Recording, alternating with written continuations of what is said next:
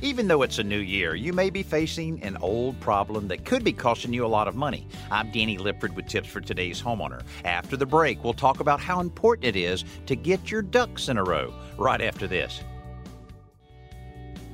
The dead of winter is when homes have the highest energy demands of the year. The cost of heating a home accounts for 34% of all annual utility usage. It just stands to reason that if you're going to the trouble and expense of delivering heated air to your home, then you want as much of it as possible to arrive inside. As heated air travels from the furnace through the ductwork and out to the vents, a lot of heat can be lost in the transportation of that heat, sometimes up to a 30% loss simply from leaky ducts. That's why it's important to inspect all of your ductwork and seal any leaks to increase efficiency, keeping you comfortable and saving those much needed energy dollars. I'm Danny Lipford with tips for today's homeowner.